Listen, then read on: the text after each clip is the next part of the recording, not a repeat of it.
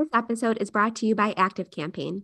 Build your email sequence, schedule campaigns, generate landing pages, and send great emails to stay in front of your audience and offer exactly what they want to see. I've tried every email service provider out there, and ActiveCampaign is by far my favorite to use, and it's been the most effective. You can start your free 14-day ActiveCampaign trial today. Just go to michelecaruana.com slash tools and select ActiveCampaign, or head right to the show notes for the direct link to your free 14-day trial for Active Campaign. If you own or manage an indoor play center or really any business that serves local kids and families, and you want to operate with more ease and joy all while making the living you dreamed of, I created the Profitable Play podcast just for you.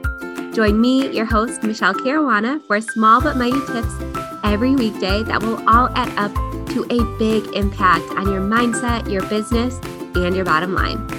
Stick with me to keep the passion and grow the profit in your play based business.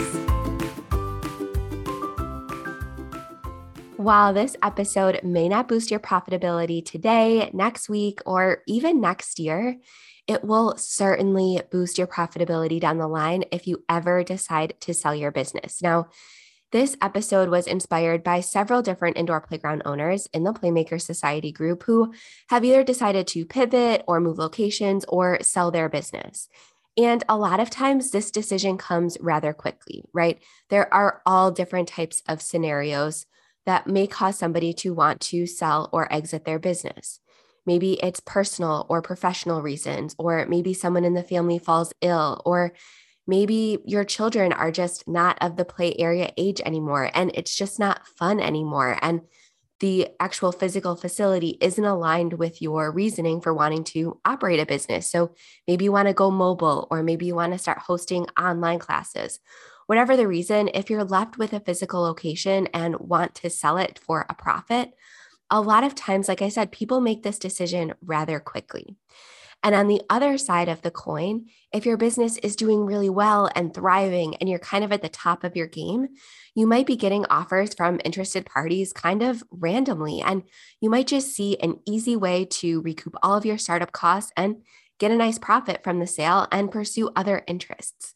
So, while a lot of people have this negative connotation around selling or exiting a business, a lot of times it can be a huge positive for the person exiting or selling. And I have an entire, much longer, much more detailed YouTube video around this topic that I will link in the show notes.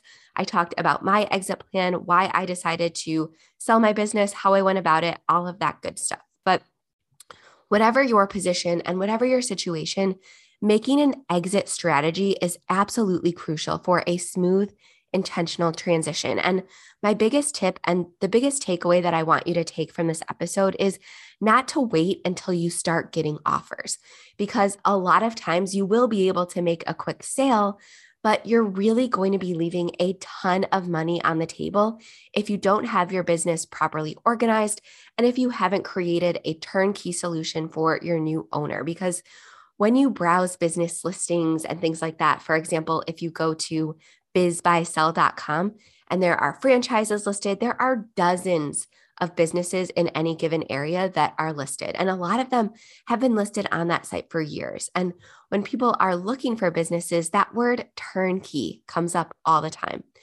And what turnkey essentially is, it means that anybody can essentially walk up to the front door, turn the key, and start operating the business with the documentation and the processes left by the previous owner. So there's very little time, there's very little learning curve that that person needs to embark on in order to operate that business successfully. But creating a turnkey business takes time. And I promise you, you are not going to have the time to create those systems and processes and training documentation while you're entertaining offers and while you're getting ready to exit your business.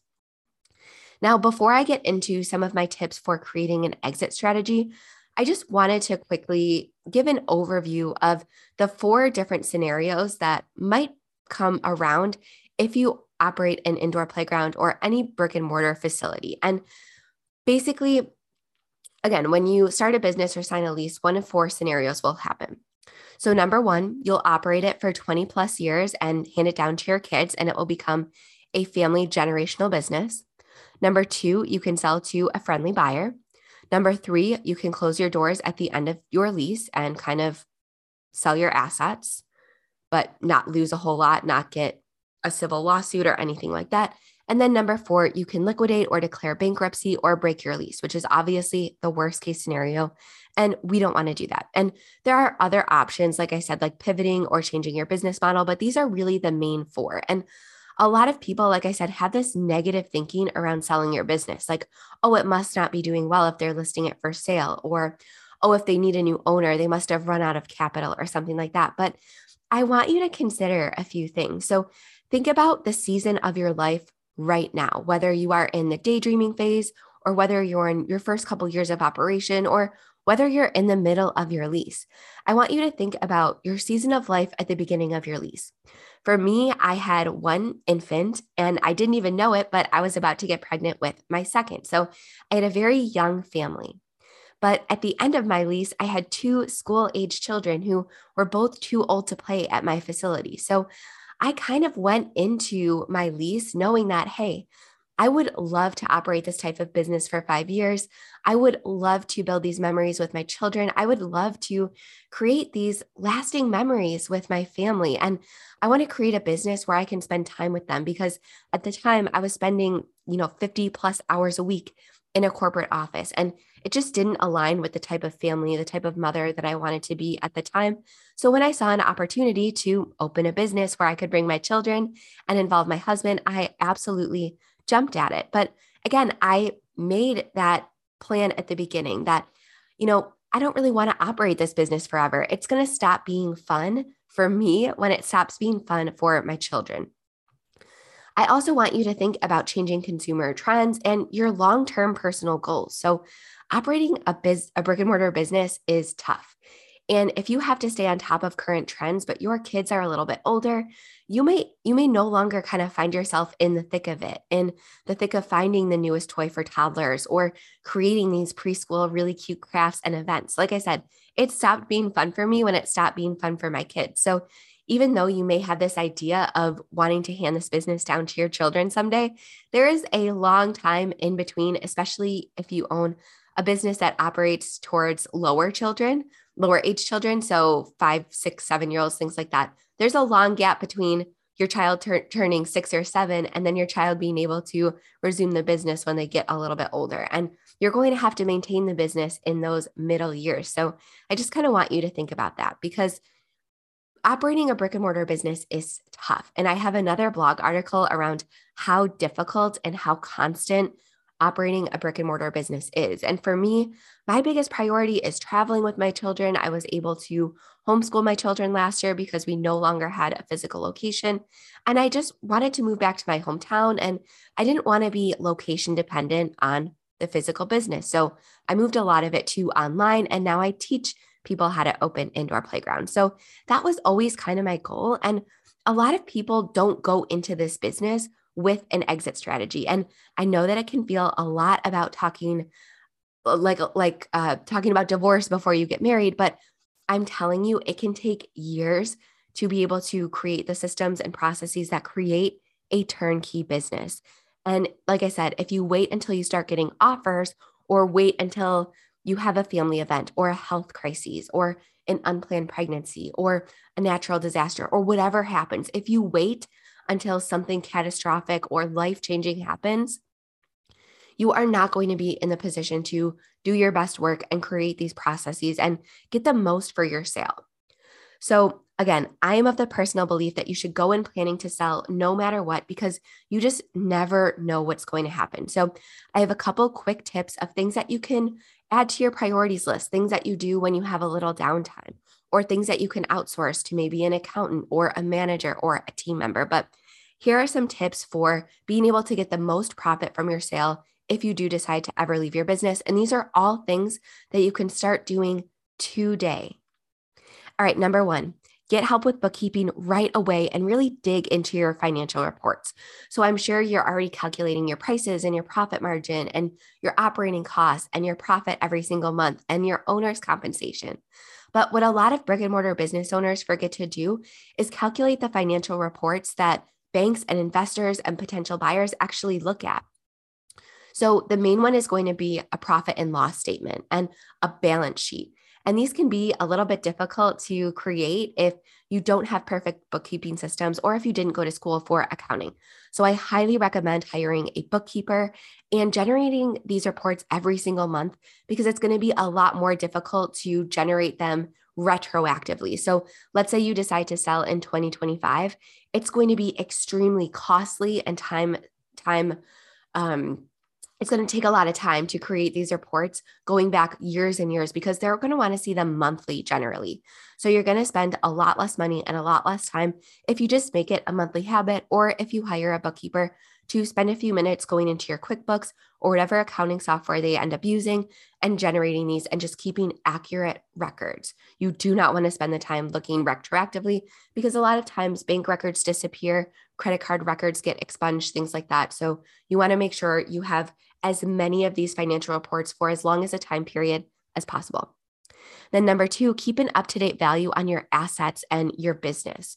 So, this has a lot to do with your balance sheet, but a lot of your bigger purchases, like your play sets, your play equipment, your oven, your espresso machine, these things don't retain their value over time. A lot of times they depreciate. So, something that I used to do with my accountant every single year was calculate the updated value of all of the assets in my business. And that would help me place a dollar amount on my business as a whole, taking into account both of my assets, any debt that I had, and just a general state of profitability of my business. And this is another thing that you do not want to calculate down the road because it's very cumbersome and it's very time consuming. So, doing this once a year, I decided to put this episode out around tax time on purpose. This is the time to calculate the depreciation and the up to date value on all of your assets. And then number three, keep specific documentation in order to continue your operations without a hitch in the case of a sale, but also in the case that you or a parent or your child gets sick. This is something that you should be creating all the time. And I talked about standard operating procedures in a previous episode. So go back and listen to that if you need a little a little step-by-step tutorial on how to create standard operating procedures because the hardest businesses to sell or transition are the ones where the owner hoards all of the information and all of the tasks. That is not a turnkey business and there is going to be a huge learning curve, maybe a 2 or 3 year time period where somebody's going to need to create all of these processes and relearn all of this information themselves before they can turn a profit. And that is not going to create a desirable business. And you're not going to be able to get the amount of profit that you want from that type of sale. And then number four, create a plan to play off to pay off debt and create an owner compensation plan. So another thing that is very common that people look for when they go to buy a business is what is the owner's compensation plan? How much will I be able to make right away if I were to step into the role of owner of this business. So, if you have a lot of debt and if you're focusing on that instead of compensating yourself, I want you to kind of see what that looks like years from now and at least create a plan with your bookkeeper or you're an accountant to pay off this debt because businesses don't want to, or excuse me, potential owners don't want to buy businesses with a lot of debt. They want to be able to be compensated right away. So create a plan while you're doing your taxes this year to pay off all your debt have an idea of how long it's going to take. So if you can approach a, a buyer and say, listen, I have this loan, but it's going to be paid off by 2025. These are what the payments look like. And hey, this is when you're going to be able to start compensating yourself, or this is what the owner's compensation is right now. And as soon as the debt is paid off, this is what the owner's compensation can very easily immediately jump to. If you're armed with those numbers, it's going to really help that owner decide if it's going to be something that they want to invest their time, energy, and money in. So create a plan with that while you're doing your taxes this year. And then number five, be agile in your business and have contingency plans and multiple revenue streams. So if something were to come up like a pandemic, for example, sellers or buyers, excuse me, want to know what they can do to kind of shift business models. So if you have soft play equipment that you can easily transition a brick and mortar facility to a mobile business, if you have retail, if you have a subscription box business, they're going to want to see as many different revenue streams as possible so that if something happens to one, like for example, if open play is no longer a viable option due to a pandemic, they want to know that there are many different ways for that business to generate revenue with their current assets and processes so that they are taking on as little risk as possible. So be sure that you're pivoting, always staying up with the latest consumer trends, and have multiple revenue streams. And then number six, and this is really important, consider drafting a transition plan. So when selling, prospective owners want to know how turnkey the business is, like I've said several times, and they'll want to know what your role will be in the transition. So let's say you are the current owner and you're looking to sell to a new owner. They want to know if you're going to be able to train them. And if so, how many hours? How long will you be on call and available to them? And if you don't see yourself in that role, or if you're planning for a health issue, or if you just want to completely walk away from your business, are your employees going to be able to be retained by the new owner?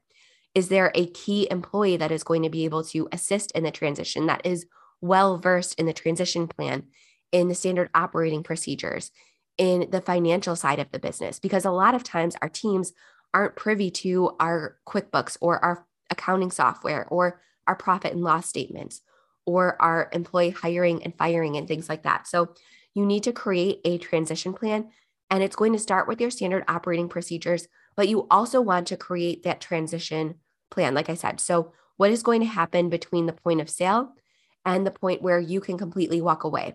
How long does it take? Who's going to be the key players? So you, a team member, a spouse, a business partner, what is that going to look like? How many hours? What can they expect? What documentation? All of that stuff. They're, they're going to want to see that transition plan before they make an offer. And the more detailed you are, the more you're going to be able to command in terms of price. So I know I gave you a lot of things to think about, but I put this episode out there right now because, like I said, this is tax time. This is likely the time that you are most involved with your bookkeeper, with your accountant. So these are all things that I want you to bring up when you meet with them to do your taxes. So, again, debt, uh, profit and loss statements, balance sheets, the value of a business, transition plans, things like that. These are all things that I want you to write down. And that is your play of the day today is to write down all six of these topics, of these tips, and bring them up in your accounting meeting. And let me know how it goes. Thank you so much for listening. And I really appreciate you being here. The best way that you can show support for me or for the show is to leave a rating and review wherever you are listening. So make your play of the day, and I will see you right back here tomorrow.